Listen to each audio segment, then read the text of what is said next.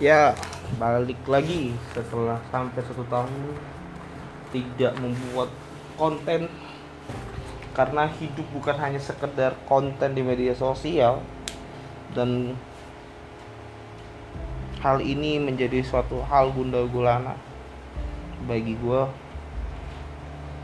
gue hari ini bakal ngebahas eh, perihal nubuatan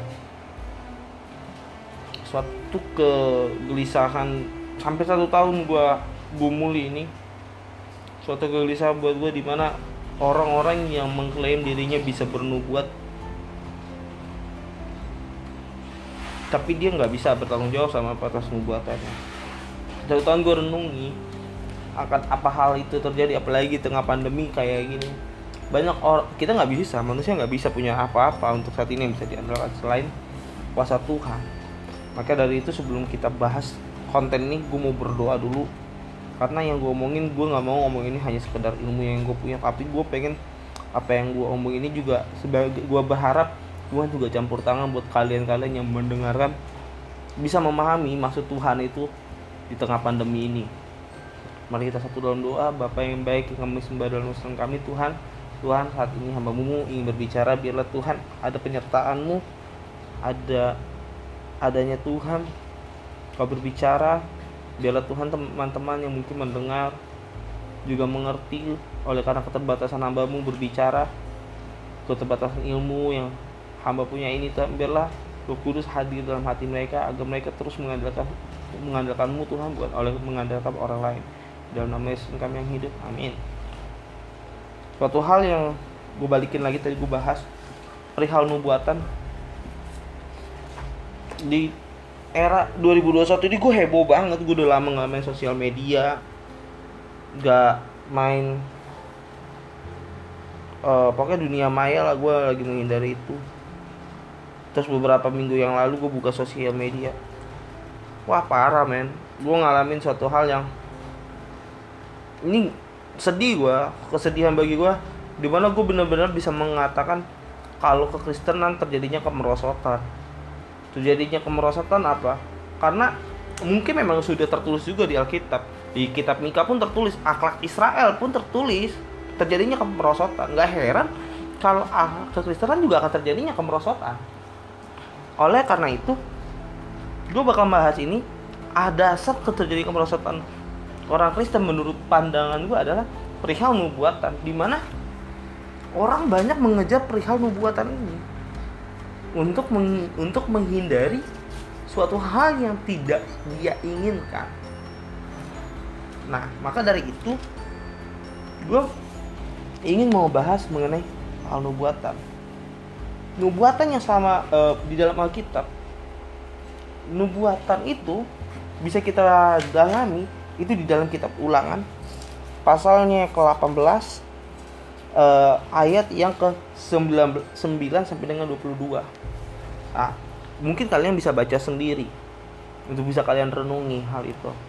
Tapi ada tiga poin yang ending di terakhir yang Tuhan menyatakan seorang yang bisa bernubuat harus bertanggung jawab atas ucapannya. Di mana kalau lo dinubuatkan sama dia sehingga orang itu enggak apa kejadian itu tidak terjadi, apalagi dia mengatasnamakan Tuhan tidak terjadi, itu dia berdosa. Beda perihal berdoa. Karena doa itu lo harus mengucapkan yang baik. Tapi kalau lo bernubuat dan lo bilang lo melihat atau merasakan lo melihat ke depan dan lo membawa nama Tuhan, Tuhan bilang lo gue melihat ini tapi akhirnya tidak terjadi dia mengalami dosa dan itu tertulis dalam kitab di kitab hukum Taurat and then gue bilang even pun kapan pun ter, sampai sebelum sampai nanti Tuhan datang kedua kali barulah hukum Taurat tidak berlaku Tuhan hanya bilang di dalam perjanjian baru Tuhan bukan meniadakan melainkan menggenapi bukan artinya ketika Tuhan bangkit kita tidak lagi menyuruh kita melakukan hukum Taurat Nah, ini kembali lagi. Nubuatan bukan artinya kita ngomong suatu hal yang baik. Melainkan nubuatan di mana lu memang merasakan dan lu bisa merenung apa yang lu dapat baik untuk orang lain. nubuatan juga bukan perihal lu bisa jadi kaya lu bisa jadi sehat lu bisa jadi yang lu mau melainkan nubuatan membuat lo mengerti apa rencana Tuhan atas hidup lo. Contoh, tokoh yang ber, uh, yang bernubuatan pertama kali dalam kitab Kejadian, di mana Yusuf bisa bernubuat. Lihat, dia bernubuat yang tidak baik juga untuk tukang roti. Ya akhirnya harus mati. Banyak orang era era zaman ini menghindari hal itu. Kedua, tidak ada yang namanya nubuatan yang mendatangkan kecelakaan. Tidak ada. Nubuatan itu ada dua, di mana lu nubuatan berjaga-jaga dan juga nubuatan melakukan. Contoh ketika Yusuf bernubu apa dapat dapat penglihatan dari Tuhan akan nanti akan ada musim kemarau, ada musim panen. Dia melakukan dan nubuatan bukan artinya lu bisa menghindari hal itu. Karena itu sudah rencana Tuhan. Yunus, dalam empat pasal yang sebenarnya Tuhan mengajarkan perihal nubuatan. Di situ perbincangan Yunus nggak mau menyatakan, Yunus nggak mau menyatakan. Tapi Yunus menyatakan ada pernyataan Tuhan. Nubuatan bukan suatu hal yang main-main. Jadi berhenti kita mengejar nubuatan. Karena gini, nubuatan akan sia-sia kalau kita tidak punya kasih, iman, dan pengharapan. Yang Tuhan nantikan, nantinya di kehidupan kekekalan tidak dinyatakan mengenai nubuatan, mengenai bahasa roh, mengenai apa pun selain lu punya iman kepadanya, kasih yang benar, pengharapan yang jelas.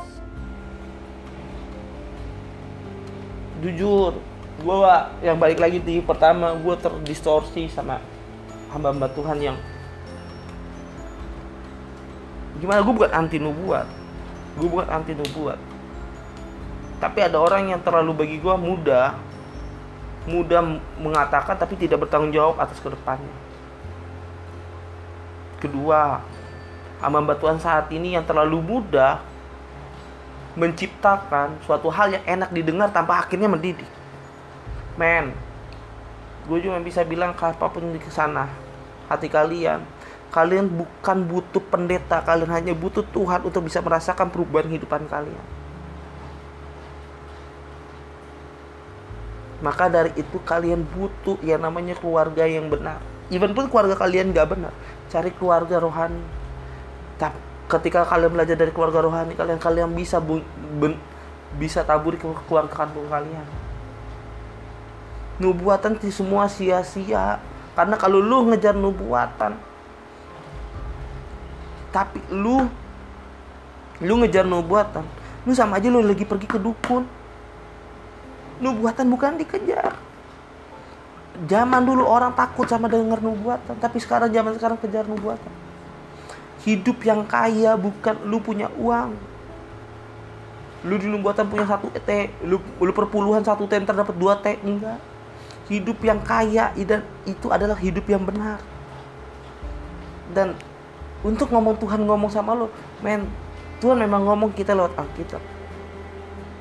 Lo lihat tokoh-tokoh di Alkitab merasa ketika dia bilang Tuhan aja sampai Paulus buta. Nggak mudah untuk bilang kita mendengar Tuhan. Kalau kita nggak pernah baca Alkitab apalagi kita nggak pernah bertuah melakukan suatu hal yang yang yang yang ah. So bagi gue Singkat ceritanya Stop kejar nubuatan bro Sis Mulai Baca kitab hidupi kasihnya Karena Di dalam Alkitab Nubuatan akan berakhir